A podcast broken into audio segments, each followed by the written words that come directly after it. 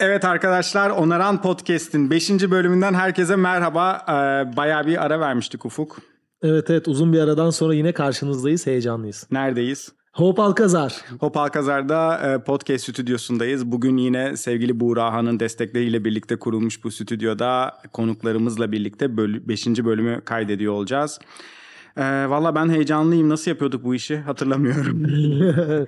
yani başta sen bir ses konuşuyordun sonra ben konuşuyordum. Bunu yaptık. sonra konuklarımızı konuşturuyorduk Aynen. galiba. Öyle bir durum var. Esasında dördüncü bölümü kaydettikten sonra en son Almanya'da kaydetmiştik. Araya böyle bayağı bir zaman girdi. Çünkü işte projelerde kendi yoğunluğumuz vesaire derken ha geldik geleceğiz. Bir kere de tam gelecektik ben hasta oldum gelemedim falan derken bu kayıt yani 5. bölüm kaydı yalan oldu. Şimdi e, iki tane konuğumuz var bugün Ufuk. Hı hı. Bir kendilerini tanıtarak mı başlasalar acaba? Bir, e, aynen onları bir tanıyalım. Kimdir nedir? Biz de çok tanımıyoruz çünkü. E, yoldan geçerken İstiklal Caddesi'nden bulduk getirdik. Ee, onları tanımadan önce aslında bu 5. bölümün nasıl ilerleyeceğiyle alakalı kısa bir bilgi verelim. Kamusal alanda dönüşümü konuşacağız. En son yaptığımız Alman Deresi Topluluk ve Hareket Alanı projesinin birazcık derinliklerine ineceğiz bu bölümde. Derinliklerine inerken aslında bu alanın tasarımcılarıyla birlikte e, bir e, bilgi akışı sağlayalım istedik ve onları davet ettik. Sevgili Uğur Acil ve sevgili Kemal Atlıoğlu bizlerle. Hoş geldiniz. Merhaba, hoş bulduk. Merhaba, hoş bulduk. Selam. e, Valla evet önce sizi tanıyalım. Uğur senden başlayalım. Uğur kimdir? Uğur Acil kimdir? Ee, Uğur Acil öncelikle işte grafik tasarım, illüstrasyon, biraz daha bir multidisipliner projelerde yer alıyorum. 3D modellemeler yapmaya yeni başladım gibi böyle çok fazla üretim bandımı böyle çok çeşitli tutmaya çalışan kendi halimde böyle güzel insanlarla iş yapmaya çalışan bir modda devam ediyorum. Tasarım konusunda senin yani Uğur'la tanışmamıza geliriz tabii ki ama tasarım konusunda senin oldukça iddialı olduğun bir alan var aslında. Yani bize öyle geliyor da kendin çok mütevazı olduğun için öyle yansıtmayacağını biliyorum. Ee, illüstrasyon konusu senin aslında en çok özelleştiğin alan orası herhalde gibi geliyor bana yani gördüğümüz işlerde. Ama öte yandan da yakın zamanda işte bir albüm kapağı tasarımı yaptın, e, klip çektin hatta bir birazcık bunlardan da bahsetmeni isterim. Çünkü bayağı ilham veren işlerdi. Yani illüstrasyon kendimi ifade edebildiğim daha güzel bir alan ve orada çok özgür hareket edebiliyorum. O, o alanı böyle biraz daha sınırlı tutup aslında kendimi ifade edebildiğim için projeleri de biraz daha o noktada tutuyorum. Ya da marka işbirliklerinde de ne kadar daha özgürsem o kadar daha iş çık çıkacağını da biliyorum bir noktada. Animasyon projeleri yaptık, klipler yaptık. İşte albüm kapakları da çiziyorum bir taraftan. Müzisyenlerle de içli dışlı olmayı da seviyorum. Çünkü böyle müzikte başka bir dil, görselde başka dil ve bir araya gelince aslında işin büyüsünü ve ele, ele, elementleri büküyoruz aslında. Hmm, güzel. O, o his de çok hoşuma gidiyor ve bir araya gelince gerçekten ve tuhaf bir hale dönüşüyor. O, o görsel müziğe dönüşüyor, müzikte görsele dönüşüyor. O taraf çok besliyor ve motive ediyor. Devamlılığımı da sağlıyor aslında okey daha çok daha fazla iş yapalım beraber daha çok yol kat edelim gibi bir motivasyonu sağlıyor. Bir taraftan işte art direktörlük yapıyorum. Markaları brandinglerde kuruyoruz. Bir şey, e, biraz daha süreçlerinin danışmanlığını da götürüyoruz. Bunlar Süper. biraz daha ticari işler oluyor. Hı hı. Ama illüstrasyon ve animasyon yapmak daha keyif veriyor gerçekten. Kendini iyi hissettiğin alan orası. Evet. Zaten derinliklerine ineriz podcast'in devamında ama e, bir de şeyi tanıyalım. Kemal'i tanıyalım. Kemal kaşlarıyla beni tanıtmayın, beni tanımayalım diyerek bizi uyarıyor. Aşırı heyecanlı abi rahat ol ya. Sohbet evet, ediyoruz. Tamam rahat. Kemal Atlıoğlu kimdir? Ben endüstri ürünleri tasarımcısı başlığı altında diye geçiyor. Öyle söyleyebilirim. Endüstri ürünleri bildiğiniz üzere çok fazla e, ürün ve belli e, konseptlerde ürünler yapmanı geliştirecek bir tasarım bölümü. Fakat ben son 3 yıldır daha çok kamusal alanlardaki kent mobilyaları ve çocuk parkları, oyun grupları üstüne çalışıyorum.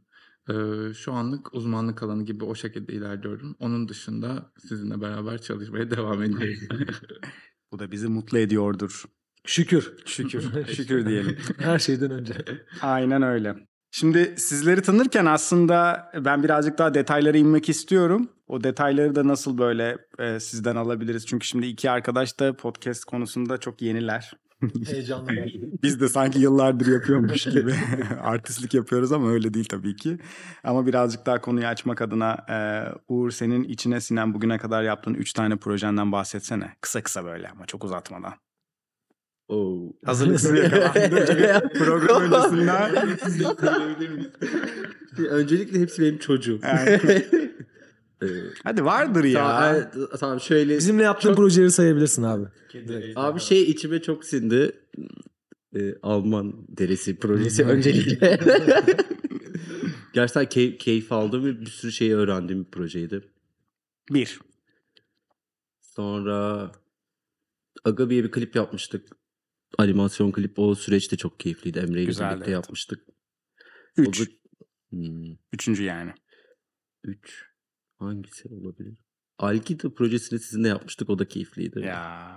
Üçte iki. Onaranlar Kulübü projeleri tabii ki. Ya aslında daha önce de yaptığım çok proje vardı. Şu an aklıma gelmiyor. Tamam, Ama boş son, son güncel zamanda sizde çok iş yaptığımız için artık fahri bir onaran. Evet, zaten öylesin. Kemal senin? Benim yani e, birincisi sizinle yaptığımız Alman derecesi derece. eh. Dereleri. Dereler, dereler. Haçan? Birincisi sizinle yaptığımız Alman deresi projesi. Neden? Çünkü e, tasarımcı olarak bana daha fazla özgürlük alanı veren bir projeydi. İkincisi yine bir yarışmada derece aldığım bir ürün Hmm. vardı. O da yine tamamen benim özgürlük alanımla alakalı olan. Üçüncüsü de ilk yaptığım kent mobilyasıdır herhalde. Hani Hmm. üretilen, üretilen. Güzel.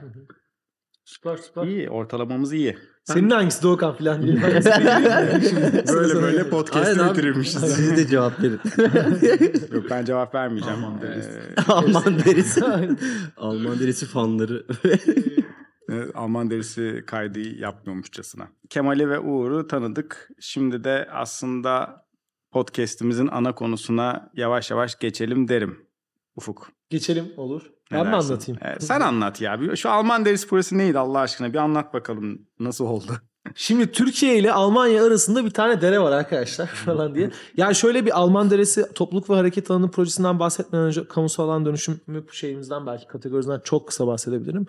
Ee, biz işte sokakta özellikle kamusal alanda yaptığımız projelerde hem işte ufak, ufak ölçekli daha işte yerleştirme veya hackleme dediğimiz e, küçük müdahaleler de yapıyoruz. Bir yandan işte e, seçtiğimiz bir e, kamusal alanın bir işte kent meydanının, parkın bir sokakta belirlediğimiz bir alanın aslında kentler ve işte oranın kullanıcıları için daha verimli ve oranın kullanıcıların ihtiyaçlarını daha iyi karşılayabileceği hale gelmesi için aslında tasarım çözümleri ürettiğimiz dönüşüm projelerimiz oluyor.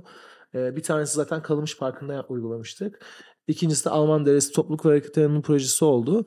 Şimdi Alman Deresi yürüyüş parkuru Beşiktaş alan- alanında. Bu yani bu projenin aslında bir yıllık bir mazisi var. Projeyi işte biz Ekim'in başında uyguladık ve tamamladık ve teslim ettik kente.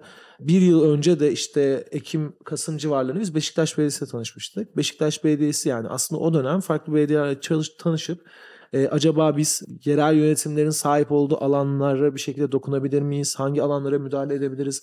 Çünkü bizi desteklemek isteyen, bizimle birlikte hareket etmek isteyen paydaşlarla aslında yapabileceğimiz farklı proje alanları da açmak istiyorduk kendimize. E, Beşiktaş'ta bir sürü alanı gezdik. Farklı farklı parklara gittik. Farklı meydanlara gidip baktık. Beşiktaş Belediyesi Park Bahçeler Biriminin desteğiyle. Buradan bütün Park Bahçeler ekibine çok çok teşekkür ediyorum. Gerçekten öyle evet. Ben özellikle Beşiktaş Belediyesi'nde e, Görkem'e, bizi de süreç başından beri destekleyen Görkem'e, e, Park Bahçeler'den Burcu'ya ve Azam Bey'e özellikle teşekkür etmek istiyorum. Çünkü yani süreçte çok ciddi destek oldular bizi. E, onlarca farklı Beşiktaş'ta on, dönüştürülebilecek onlarca farklı noktaya götürdüler. Hepsiyle ilgili kendi içerilerindeki belli işte analizleri, işte sahip olduğu bilgileri paylaştılar ve aslında biz o seçtiğimiz alanlardan bir tane bir tanesine veya birkaç tanesine nasıl uygulama yapabiliriz diye düşünürken Akyok Holding'le e, yolumuz bu konuda kesişti. Aslında zaten bir süredir görüşüyorduk ama Beşiktaş'ta özellikle bizim hoşumuza giden birkaç alanı onlara gösterdik. E, ve yani yine birlikte gezdik ve en son Alman Deresi e, yürüyüş parkuru içerisinde bulunan e, basketbol sahası ve çevresinde bir dönüşüm projesi de hayal etmeye başladık ve bunun için çalışmaya başladık. Özellikle yani proje alanını tespit edene kadar tabii böyle şey geçiyor. Hep bir uygulama yapabileceğimiz alanlara sürekli gidip işte belli gözlemler yaptığımız, fotoğraflar çektiğimiz ve işte kendi içimizde oralardaki işte davranışları e, bir şekilde konuştuğumuz ve karar vermeye çalıştığımız bir süreç oluyor. Alman derisini seçtikten sonra da bu sefer yine tasarım ekibimizi kurduk hızlıca. Tasarım ekibine de Uğur ve Kemal dahil oldu. Ee, yani alanın içerisinde e, gerçekten atıl durumda kalmış bir basket sahası vardı. Yani zemindeki boyaları çok ciddi kalkmış. Ee, hatta yani işte orası bir ko- kod farkı oluşturduğu için Beşiktaş Belediyesi o zemin boyasını iyice kazımıştı. e, işte basınç suyla. E, demirler eski işte potalar eskiydi. Etrafında insanlar sürekli gelip e, işte çimenlerde oturuyorlardı ama böyle çok oturma alanı olmayan bir alandı. Biz biraz daha acaba orayı kentlerin daha konforlu hale de kullanabileceği ve ihtiyaçlarını karşılayabileceği nasıl bir alana dönüştürebiliriz derken bir tema belirledik. Ben temadan kısaca bahsedeyim ama şey takım arkadaşlarım daha şey yapacaklar. Aslında diyalogtu temamız. da. Ana başlığımız diyalogtu.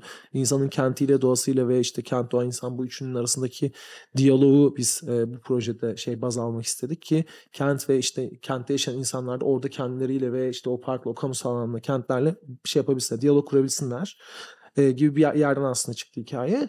Daha sonra da biz e, bu diyalog teması altında belli tasarım çalışmaları yaptık. Bir zemin grafiği uygulaması oldu. E, onun üzerine işte zemin grafiği dediğim basket sahasının zeminine. Onun üzerine basket sahasının tamamı yine yenilendi. İşte telleri değiştirdi, potalar yenilendi. Etrafına da aslında bizim biraz topluluk alanı dediğimiz kısmı da karşılayacak şekilde orayı kullanan insanların yani bas, oradaki basketbol sahasına gelen, oraya koşmaya gelen insanların e, daha böyle işte oturmak, vakit geçirmek, arkadaşlarıyla buluşmak e, veya hareket harici aktivitelerini yapmak için onlara birer bir de topluluk alanı kurmak istedik. Bu topluluk alanı farklı öğeleri var. Zaten Kemal daha detaylı orada hikayeden bahseder. Bu işte ana konsept başta çıktıktan sonra altta yapmak istediklerimizi belirliyoruz ve işte tasarım çalışmalarına başlıyoruz. Süreç tasarım çalışmalarını yaptıktan sonra ilk başta bir paydaşımızdan tasarımla ilgili onay alma, daha sonra yerel yönetimden tasarımla ilgili onay almayla devam ediyor. Onaylar alındıktan sonra bu sefer e, bir üretim takvimi çıkartıyoruz. İşte tedarikçilerimizle görüşüyoruz ve e, süreç aslında üretim süreci aslında yani tasarım süreci burada bitmeye başlıyor. Üretim süreci de burada başlıyor aslında e, tam olarak. E, üretim sürecinde de işte hem alanda üretim oluyor. Özellikle bu işte zemin boyama işleri alanda oldu. Mobilya montaj işleri de alanda oldu. Bir de atölyede üretimler vardı. Onları da biz yine atölyede üretimleri özellikle demir ve ahşap, mobilyaların demir ve ahşap kısımlarında atölyelerde ürettik. Daha sonra onlar alana geldi, montajı yapıldı ve bir park açılışıyla, alan açılışıyla aslında o alanı, hareket topluluk ve hareket alanını biz kente armağan etmiş olduk diyebiliriz. Böyle çok özetle süreci anlattım. Evet evet çok iyi oldu. Dinleyiciler için de aslında uçtan uca nasıl gerçekleştiğini e, öğrenmiş olurlar diye tahmin ediyorum ama bir yandan da bir şey de eklemek istiyorum orada. E, Kemal, Uğur ve takımdaki diğer arkadaşlar orada birkaç gün boyunca aslında oradan oranın nasıl kullanıldığıyla alakalı çeşitli gözlemlerde de bulundular. Yani oraya kullanan bir sürü öğrenci çevredeki okullardan gelen öğrenciler, sabah yürüyüşe gelen insanlar, işte basket oynamaya gelen insanlar falan onların davranışları, oradaki kullanıcı deneyimini birazcık gözlemlemek adına, data toplamak adına da orada bulundular bir süre. O da tabii ki bir noktadan sonra tasarıma da yansıdı. Evet, güzel bir özet oldu ama şimdi birazcık daha konunun da derinliklerine inip hikaye kısmından da birazcık bahsedelim isterim. Ee, o noktada Uğur, e, önce yine senden başlamak isterim. Çünkü e, aslında hikayeyi biz basket sahası zemininden başlatıp etrafına yaydık. Bir manifestomuz vardı işte Ufuk'un da dediği gibi diyalog teması üzerinden yola çıktık. Ve sen o manifestoyu ilk duyduktan sonra işte çeşitli eskiz çalışmalarına başladın ve aslında tasarım süreci bir, bir noktada işlemeye başladı. Senin için bu tasarım süreci nasıl başladı? Manifestoyu aldıktan sonra bize ne anlatmaya çalıştın tasarımla aslında? Birazcık onu senden duymak, hikayeyi senden duymak çok daha iyi olur. Ya ilk işte o brief manifesto bana ulaştıktan sonra biraz araştırmaya başladım. Ki e, sizden gelen de bir mood board vardı. O mood board'dan da ilhamla birlikte globaldeki sahaları zaten çok severek takip ediyordum. Kimler neler yapmış. Keza Türkiye'de de çok güzel sanatçılar güzel projeler yaptı. E, ama bizim temamız diyalog, kent ve oyun olduğu için biraz daha böyle basket sahasını başka oyunlara da nasıl açarım diye düşündüm aslında. Tasarımda biraz daha kente dair de semboller kullandım ama kendi içinde yaş grupları daha küçük çocuklar girince küçük küçük gridler çizdim. Belki orada yeni oyun alanı kurulur diye. Ya sadece basket sahası değil de orası bir toplanma alanı ve oraya girince top dışında da herhangi bir oyunlar ya da koşarak kendi içinde bir yol Hı hı. lar oluşturmayı düşündüm açıkçası. E, oyun teması olduğu için sahanın merkezine play tuşunu yerleştirdim. Aslında her şey merkezden başladı. Evet. Sonra merkeze dolanan kollar nasıl olur? O kollar bir çeşit biraz kalın olsa yola dönüşür mü? Çocuklar içinde koşar mı? Gibi. Sonra atıyorum bulutlar ekledim ama o bulutlar çok soyut semboller aslında. Ya bir herhangi bir sembolik bir anlatımı yok. Ama onun içine girince de başka bir alana nasıl sıçrar gibi böyle bir deneysel bir alana doğru bir yolculuk tasarladım. Bütünde sahanın içindeyken tüm hikayeyi algılayamıyorsun. Çünkü çok büyük bir alan. Biraz tepeden bakmak gerekiyor. Ama sahanın içine girince kendi hikayeni kurgulayabileceğin biraz daha kentin içindeki bu renkli alan, alanda daha deneysel ve keyifli renklerin içinde koşturabileceğim bir oyun alanı tasarlamakla çıktı yola. Tabii bu süreçte atıyorum Kemal'in çıkardığı mobilyalarla birlikte de meç olmamız gerekiyordu. Evet. Orada biraz renkleri de be- ortak seçtik. İşte bu renk nasıl olur? Bu rengi buraya sıçratalım. Ya da atıyorum Kemal'den gelen işte tasarım, işte mo- mobilyaların işte o smooth hareketlerini, curve hareketlerini sahaya nasıl yediririz gibi bir süreci de zaten beraber götürdük. Evet. Ona da değineceğim zaten biraz. Aha. Onun dışında kent, oyun ve diyalog temasını yansıttığımızı düşünüyorum ama sadece benimle birlikte olmadı tabii. Hep hep beraber, tüm eskizileri beraber gözden geçirdik. Beraber çalıştık. Onaya da beraber yolladık. O üretim bandında stres ya da ona benzer şeyler yaşamadım açıkçası. Onu soracaktım tam yani Hı hani bu bu bu süreç yani şimdi şey çok zorlu aslında baktığında bir yerde yerel yönetim var. Yerel Hı hı. yönetim deyince sanki böyle hani aşırı e, bürokrasinin içerisinde tasarım noktasında bizi engelleyecek birçok şeyle karşılaşacakmışız gibi bir ön yargı var. Öte yandan bize destek veren bir sosyal paydaşımız var Akkök Holding gibi. Bir yandan Onaranlar Kulübü gibi bir sosyal girişim var. Tüm bu işlerin operasyon kısmı, tasarım ve işte üretim kısımlarını üstlenen taraf. E, Bir yandan da tabii ki senin işi yaptığın işi e, ya da sizlerin yaptığı işi deneyimleyecek oranın kullanıcıları var. Şimdi çok yönlü bir paydaşlık var aslında baktığında projede ve dolayısıyla ben şeyi öğrenmek istiyorum. Yani bir fil biz beraber dirsek temasında çalıştık. Belki onlarca iterasyonu birlikte değerlendirdik. Şu mu olsun, bu renk mi olsun? Ya Uğur şunun rengini bir de şöyle deneyelim mi dediğimiz yerler oldu. Hatta senin çok ısrarcı olduğun abi bu böyle olmalı dediğin noktalar oldu. Ama biz de dedik ki ya işte şöyle olsa nasıl olur falan gibi yönlendirmeler yaptık ister istemez. Dolayısıyla ben şeyi öğrenmek istiyorum. Yani senin gibi bir tasarımcının çok paydaşlı bir böyle böyle çok paydaşlı bir projede kendini nasıl konumlandırdığın, orada yaşadığın zorlukları nasıl aş, aştın veya aşabildin mi? Birazcık da hani burada çok objektif davranabiliriz. Şimdi beraber proje yapıyoruz diye allayıp pulla, pullamanın bir anlamı yok. Yani gerçekçi ve şeffaf bir şekilde ilerleyebiliriz. Çünkü istiyoruz ki bunu, bunu dinleyenler hem Onaranlar Kulübü olsun hem de başka e, alanlarda olsun kendini ifade etmek istedikleri bir paydaşlıkta nasıl aksiyon alabilirler onu da aslında bilsinler veya e, buradan dinlesinler isterim. Ne gibi darboğazlar yaşadın? Yani kendi tasarım vizyonunu ortaya koymak böyle çok eşli bir projede nasıl hissettirdi sana? Veya zorlandın mı? Onu da bir duymak isteriz. Yani ilk ilk ilk başta işte paydaşlarla birlikte biraz daha belediyeyle çalışmak biraz korkut, korkutmuştu beni. Çünkü okey illüstrasyon dünyasında çok özgür olabiliyoruz ama bir o kadar da kamusal alana ve bir kamu kurumuyla iş yapıyorsun ve orada böyle bazı kendinden ödün vermen gerekiyor mu gerekmiyor mu ya da bir çeşit böyle yaratıcılığını kullanıp o formülize edip hem kendi istediğini yapacaksın hem o kamuyu da ik- ikna edebilecek birkaç formül bulmamız gerekiyordu. O süreçte biraz tıkanmıştım açıkçası. Ki renk paletinde de biraz aslında dediğin gibi bir tık Evet. zorlanmadım ama ve kendi kullandığım renklerden çıkmak istemedim. Onu biraz dayattım. Size de dayattım. yani hadi şimdi öyle öyle tamam şey tamam şimdi açık konuşalım. Ama şey böyle o renk renk paletiyle birlikte hani bazı tonları da yediremeyeceğim için biraz tasarımcı kapısı galiba. o yüzden böyle kendi içindeki o Pantone kodlarını böyle her, her şeyini bir güzelce yedirip ya bir or- ortaya güzel bir yemek hazırlayıp sunmamız gerekiyordu. Onun için çok fazla alternatif çalıştık hatta. Evet. Ve hani o alternatif çalışmak benim kafamı açıyordu. Çünkü her alternatiften başka bir motif alıp asıl tasarıma ye- yedirdiğim bir süreç oldu benim için. Aslında her alternatif bir taslak gibi bir şeye dönüştü. Öyle olduğu için yani çok da stresli bir süreç yaşamadım açıkçası. Çünkü bir, bir taraftan sizde çalışmak da birçok projeyi kolaylaştırıyor da. Sizi hadi öveyim çok güzel Hadi gibi çok değil de. istediniz. Abi öyle, öyle, bir şey değil bu arada. Çünkü şey iletişimde böyle yan yanayız. Böyle alt üst Evet. ilişkisi olmadığı için benim çözemediğim krizi atıyorum Ufuk çözüyor. Ufuk'un çözemediğini atıyorum Cansu bir anda dahil oluyor. Ya da sen bir şekilde giriyorsun. O yüzden böyle çok rahat ve özgürce üretebildiğim bir alan tanıdınız. Ve yani her türlü konuyu da tartışıp masaya yatırabildiğimiz için gayet keyifli bir iş çıktı ortaya. Sahada çalışmak da keyifliydi. Yani benim fiziksel çalışmadığım bir dönemdi. Doğru. Evet, Sürekli masa onu. başında çalışıyordum. Sonra bir bir 10 gün boyunca falan sahaya git gel yapınca Böyle bir bedenim açıldı ya. Güzel oldu. Evet. Ya bir, bir fil sahanın içerisinde e, Uğur'u zaman zaman elinde fırçayla boya yaparken gördük. Hatta bazı ki yani normalde projenin dahilinde olmayan işte sahanın kenarları falan bayağı değil mi bildiğiniz siz boyadınız yani oraları da tüm, bayağı. tüm alanı sonra E, bir müda- elinden müdahale etmeye başladık Aynen. aslında. Evet.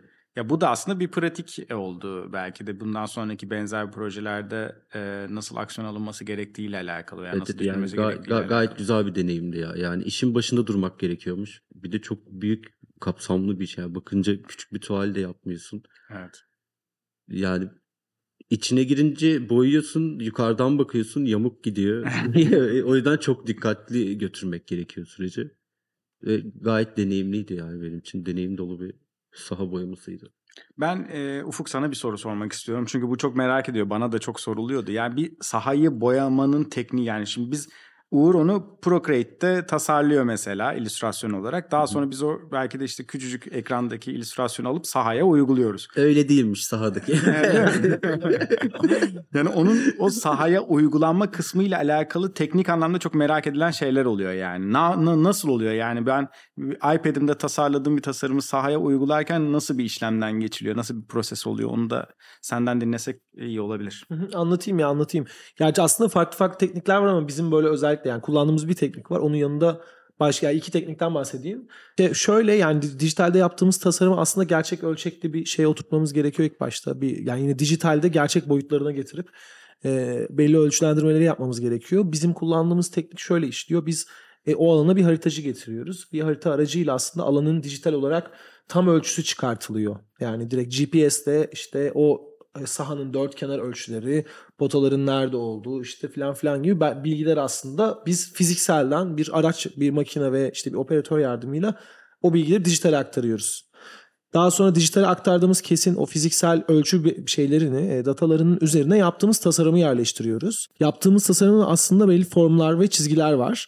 E, biz aslında formların ve çizgilerin ayrı ayrı işte tekrar çizilip o alana oturtulduğu versiyon da o her form ve her çizgiyi belli edecek şekilde belli noktalar koyuyoruz çizgilerin üzerine. Öyle söyleyebilirim. Yani işte Uğur'un yaptığı tasarımda büyük ihtimal bin küsür nokta vardı. O aslında şöyle düşünebilirsiniz. Hani eskiden özellikle çocuklar çocukken işte böyle şeyler vardı ya, oyunlar vardı ya işte böyle çizgileri birbirine birleştirerek O karakter noktaları birbirine birleştiriyor. Bulmaca Aynen, ya böyle aynen, birden 60'a kadar bir götürüyorsun. Evet, evet. Aynen aynen. Aslında o mantıkta bir zemin oluşturuyoruz dijitalde. Daha sonra haritacı gelerek yani o makinesi ve operatör gelerek o koyduğumuz noktaları yine o kendi aracı aleti vasıtasıyla lazerle yere işaretliyor. Orada şu nokta e, diye seçiyor mesela. O nokta tamamen lazerle, makine lazerle bir yere bir nokta götürüyor, yolluyor. Orayı işaretliyor. Sonra bir diğerini işaretliyor. Bir diğerini işaretliyor derken bizim yolumuz çıkıyor.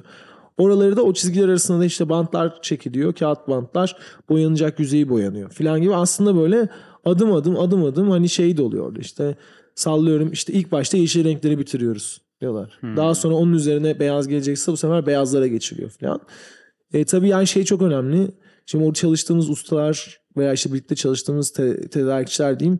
Bu tarz kreatif işlerin çok içerisinde olmamış olabiliyorlar. E, o yüzden işin başında olmak çok önemli. Çünkü işte orada bir ok varsa okun sağa veya sola bakmasının bizim için anlamı çok büyükse büyükken orada o işi yapan ustanın aslında çok bir şey e, ilgi alanı olmayabiliyor ve onun için önemli olmayabiliyor. Dikkat etmiyor ya da falan. Aynen aynen. Ee, zaten biz sahaya gittiğimizde bir şey yapmışlar. Tasarımı ters yerleştirmişler falan başta.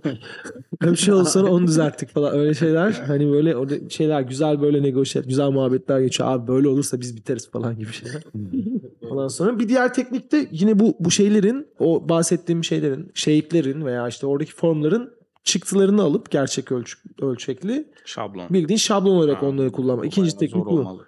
Yani şey bu Hop Alkazar'ın tepesinde onu kullandılar. E, tepesindeki o işte şey Terasta. terastaki e, sağ alanında. O da kullanılabiliyor. Onu yapanlar da var ama biz ilkini şey yapıyoruz. Çünkü dijitalde doğruluyorsun filan. Güzel. Uğur'u çok, çok konuşturduk. Çok yor- yorduk. Teşekkürler Uğur. Kemal de mutlu mutlu bakıyor sanki Aynen, hiç Kemal. konuşmayacakmış gibi ama. Hadi bakalım. Süre doluyor falan diye şey yaptı. Ee, yani ben böyle şey aynı soruları aslında biraz da Kemal'den kendi e, çalışma alanı için dinlemek iyi olabilir. Yani biraz daha pro- projenin topluluk alanı tasarımları için e, diyalog manifestosundan nasıl beslendin diye bir sormak istiyorum Kemal sana. Evet. Yani şöyle ilk e, başladığımızda zaten brief olarak da sizinle görüştüğümüzde belli bir konsept belirlemiştik. Yani e, diyalog o park için yani alan için en uygun olandı bence. E, çünkü yaptığımız gözlemlerde de hani alanı kullanan insan e, kitlesi ve popülasyonu farklıydı. Çünkü hani koşanlar dediğiniz gibi daha önce işte piknik yapanlar, basketbol oynayanlar gibi çok farklı bir kesim vardı. E, ben onu tasarım olarak şöyle e, ele almıştım. Diyalog derken bir topluluk alanında birbirimizi tanımasak da bir şekilde iletişime geçmemiz gerekiyordu. Üründe bunları nasıl yansıttım biraz ondan bahsedebilirim istiyorsan. Mesela onda e, kent mobilyalarında genelde bir standart vardır. İşte tek kişi oturmalıdır ya da maksimum 3 kişi oturmalıdır. E, biz burada biraz daha insanların yan yana iki kişi oturabileceği ya da üç kişi aynı anda tek bir ürünü kullanabileceği fikrinden yola çıkıp eskizler yapmıştık. Yani e, bu aşamada hep beraber aynı fikirde olmamız benim için güzel bir durumdu. Onun dışında yine aynı şeyden devam edecek olursam hani farklı bu yerel yönetim işte bir e, destek aldığımız bir kuruluş ve ekstra onaranlar kulübü onun dışında Uğur gibi hani çok farklı etmenler vardı beraber çalışmak zorunda olduğumuz. Yani ilk başta benim için biraz zordu çünkü hani alışık olduğum şey e, tasarım yapılır ve tek bir kişiden onay alır. Ama burada farklı birçok e, yerden onay almamız ve aynı fikirde olmamız gerekiyordu. O beni biraz zorlar diye düşünüyordum ki tam tersi oldu. Çünkü eskiz aşamasında bile hep beraber e, aynı fikirde olup aynı formlara karar vermemiz benim için avantajdı ki hani Uğur'la mesela daha önce hiç çalışmamıştım ama çizgi olarak aynı çizgide ilerlememiz benim için avantaj oldu. Çünkü onun çizdiği figürlerden de biraz ürünlerin formlarında yola çıktım ki hani renk konusunda direkt onun paletini kullandık. Bu şekilde. Süper süper ya. İkinci soruyu da sormadan hızlıca cevapladın. Teşekkürler. Şimdi hem Uğur'dan hem Kemal'den aslında projenin tasarım süreciyle onların nasıl dahil olduğundan falan bahsettik. Oldukça da güzel oldu. Hem çünkü buradaki paydaşlık bizim için en önemli kısım. Yani Onaranlar Kulübü olarak aslında e, bir şekilde kulüple yolu kesişen e, ve dinamiğimizin uyduğunu düşündüğümüz insanları projenin bir parçası haline getirmek ve onlarla böyle dostane bir şekilde süreci ilerletmek ve aynı zamanda profesyonel de. Yani evet çok yakın arkadaşlarız. Süreç içerisinde öyle de oldu ama bir yandan da profesyonel ve İstanbul'un göbeğinde bir iş yapıyoruz ve çok da hataya mal olacak bir yer değil. Ee, dolayısıyla oradaki özveriniz e, için tekrar bir teşekkür edeyim yani hazır burada karşımızdayken. Ben bir de şeyi merak ediyorum aslında. Ee, Şimdi iki farklı disiplinden tasarımcı var. Biri mobilya işte veya endüstri ürünleri tasarımı üzerine e, özelleşmiş veya profesyonelleşmiş bir arkadaş. Diğeri illüstrasyon konusunda kendini en iyi şekilde ifade eden bir tasarımcı. Biri 2D çalışıyor, biri 3D çalışıyor. Ee, aynı projedeler ve birbiriyle konuşması gerekiyor. Yani e, baktın ya bu böyle konuştuğumuzda bile zorlayıcı bir şeymiş gibi geliyor bana. Açıkçası ben o create yani em, yaratıcı yönetim kısmında hani birazcık ben de işin içerisine girdiğimde işte Uğur'la dirsek temasında olduğumda Kemal'le de keza öyle. Bunların nasıl birbiriyle iletişim kuracağı ve sürecin nasıl ilerleyeceğiyle alakalı çekincelerim vardı ama pratikte çok da öyle olmadığını gördüm. Yani öyle gözüktü ki çıkan sonuçta bize bunu kanıtlıyor aslında ama ben şeyi sormak istiyorum. İki farklı disiplinden e, tasarımcının böyle kolektif bir projede bir araya gelmesi çok kıymetli ama siz bu süreci nasıl yönettiniz? Yani atıyorum mobilya tasarımlarındaki bazı shape'leri işte grafik tasarımda görüyoruz, yerde görüyoruz. Yerdeki bazı ta- tasarım e, dilini mobilyada görmek istedik falan. Hani brief de birazcık böyleydi. İkisini konuşturmak istedik. Sizin tarafta bu nasıl e, ilerledi onu merak ediyorum. Kendi aranızda da çünkü çok e, benim de e, dahil olmadığım toplantılarınız oldu, görüşmeleriniz oldu. E, bir de tasarımcı adamlarsınız. Sizin egolarınızla da başa çıkmak çok zor. Dolayısıyla orada kendi egolarınızı nasıl e, dizginleyebildiniz? E, bunu bir sormak isterim. Kim cevaplamak ister? Hadi ortaya attım. Ben cevap Hadi Kemal yolla. O Kemal açıldı. Kemal açıldı. Oo. hadi. Yeter artık Uğur değil ben konuşuyorum. Yani senin söylediğin gibi biraz ego ile alakalı bir durum ki hani ben en başta şöyle düşünüyorum. Hani farklı iki tasarımcı olabiliriz, farklı işler yapıyoruz ama hani Onaranlar Kulübü'yle beraber bir e, bir enerji olduğuna inanıyorum. Çünkü hani o topluluk içinde olup hani beraber bir şeyler yapabiliriz ve birbirimize tolerans gösterebiliriz fikri bence iyi bir durum ki dediğin gibi ego yani e, ikimizin de asla hani o çizgi olarak ben şunu yapacağım sen de bunu yap diye birbirimize baskı olmadı ki bunun tam tersi olabildiğini hani senin de haberin olmadığı ama ikimizin sohbet ettiği bak ben bunu yaptım bu rengi kullanıyorum işte ben de bu formu yaptım aa onu da buraya ekleyelim dediğimiz diyaloglar oldu. Ama ben bunu tamamen hani e, içinde olduğumuz topluluğun enerjisinden kaynaklandığına inanıyorum. Çünkü hani böyle bir topluluk içinde herkes bu kadar rahat ve birbirine sınırları olmadan yaklaştığı için bu kadar rahatız. Hani biraz daha Hmm. farklı bir ortamda olsaydık bu kadar e, uyumlu bir şey olacağını sanmıyorum. Uğur. Güzel. Kemal Bu- haklı. Kemal'e katılıyorum. evet ya. katılıyorum. Var mı yani şey? süreçte böyle nasıl desem o o ego savaşlarının da hiçbir şekilde bulaşmadık. Hiç, hiç, hiç kimse birbiriyle öyle bir sürece girmedi. Hatta tam aksine ben bir kriz yaşadım ya da bir şeydeyken bir çıkmazdayken Kemal orada "Aa bak şu formu kullanabilirsin gibi bir çözümlerle geldi aslında. Ki ve tam bir ekip işi olduğu için bir yerden sonra ve her şeyi bırakıp açılıştan önceki günlerde biz burayı keselim. yok yok ya kesmeyelim. O yayında olabilir. Burayı kesmeyelim. yani neyse. Ya en, en son güne kadar Kemal en son elinde fırça vardı abi. Mi? Senin işine karışmaya Evet, geldi. Ve herkes birbirinin işini böyle kolaylaştırmak için gerçekten çok emek verdi yani süreçte. O yüzden Evet yani şey daha söyleyeyim. çok böyle iş temiz çıksın, güzel çıksın. Bir kriz varsa da hep beraber yönetelim gibi bir modda gördüm ben her şeyi. Bir de kimsenin sınırı yoktu yani mesela Uğur şey demiyordu hani alan benim alanım mobilyalar beni ilgilendirmiyor. Hani ben onun arasını boyuyorsam hani ertesi gün benim yaptığım bir mobilyanın bir yeri çizildiğinde elinde sprey hani konunun uzmanı olduğu için hani aa bak böyle daha iyi olup daha temiz olabilir dediği durumlar oldu yani. Acil sprey. Evet. 7-24 geçen gece 2'de arkadaşlarla aradık da bir proje için bizim yere bir sprey atmamız gibi hemen geldi. Acil sokak sanatçı.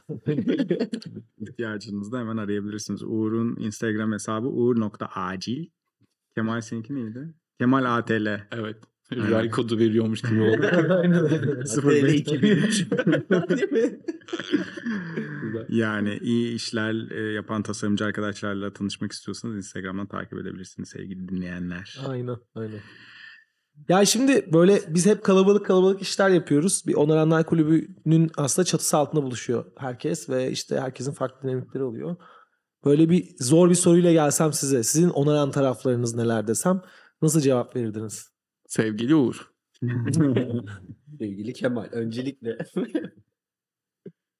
yani ben bunun cevabını size mail atayım mı? yani çok her şeyi onaramayız öncelikle. Yine bilge sözler geliyor Uğur'dan. Aynen anlam. Bence cevaplamayınca. Bu, ben biraz düşüneceğim bunu. Düşünmek istiyorum. Mesela ben şey görmüştüm Uğur'da geçen bir elindeki ayakkabıları böyle kendisi kastimize ediyordu. Ben öyle şeyler Hmm. görmüşüm. Veya işte zaten yaptığın işin doğası gereği belki benim cevaplamam ne kadar doğru bilmiyorum ama zaten sürekli kamusal alana belli müdahalelerde bulunuyorsun. Aslında yani kendi katılımcılığını sergiliyorsun falan belki onlar olabilir. Evet. Ya evet ya kamusal alanda mesela çok yakın zamanda Emre ile birlikte işte bir işte Kadıköy'de Barlar Sokağı'nda çok böyle küfür dolu bir duvar vardı. İşte or- Hmm. orayı bir mekan kapatmıştı. Sonra mekanla iletişime geçtik. Dedik hadi biz okey buraya bir şeyler çizelim ki kimse atıyorum bizim Yazmaz. çizimlerin üst, üstüne de bir şeyler yazma, yazmaz diye düşündük. Umarım yazmazlar. Yazsalar da artık biz gidip yine tekrar kapatabileceğimiz küçük bir alanımız oldu. Hı hı. Ama bir çeşit böyle bir sokağa ve kamusal alanında böyle dönüştürdüğümüz durumlar oluyor. Bir noktada.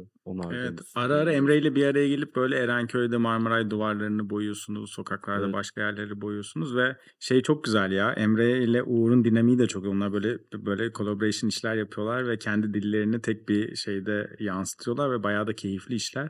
Onları yine Instagram hesabında sen paylaşmıyorsun ama çok ya. Ben onları bir toplayıp tek seferde paylaşıyordum duvar işlerini. Ya ama işte paylaş bak podcast'tan sonra hemen. Yılda bir. Yılda bir Şey hasat zamanı. hasat zaman toplayıp böyle. Şey Kemal senin onaran tarafın nedir? Yani ben Uğur kadar e, büyük çaplı değil ama ben daha çok şöyle açıklayabilirim. Hani sonuç olarak e, bu proje dışında da yine kent mobilyası yapıyorum ve e, onaran taraf bende biraz daha malzeme olarak ilerliyor. Çünkü baktığınız zaman kent mobilyalarında özellikle çocuk parklarında aşırı bir plastik kullanım var Türkiye'de. E, ben yaptığım çocuk parklarında olabildiğine plastikten uzak kalıp ahşap ve metal kullanmaya çalışıyorum ki hani bunu biraz daha çevreci olmak adına yapıyorum ama Uğur kadar büyük küfürlü duvarları silemiyorum maalesef. Sen de oyunsuz alanları oyunlandırıyorsun ama. Evet, evet. Yani. Evet o, o da bayağı yani hem çok zor büyük bir sorumluluk. Ee, bilmiyorum o, o alanı belki ayrı bir konu olarak podcast'imizde şey yapabiliriz yani çocukların kamusal alanda varoluşu veya onlar için yaratılan alanlarla alakalı belki bir bölüm yaparız o bölümde Çocuk- yine. Çocuk bir konuk da çok güzel olur. Evet aslında ha. Bilmiyorum. 23 Nisan'da öyle bir kayıt mı yapsak ha? Yapalım. Hakikaten ha. Ama bizim, bizim yerimize çocuklar otursun. Konuklar yine sizin gibi yetişkinler. Hayır. Çünkü o işin raconu o ya bir, yer, bir noktadan sonra. Aynen. Koltuk verelim. Kriz.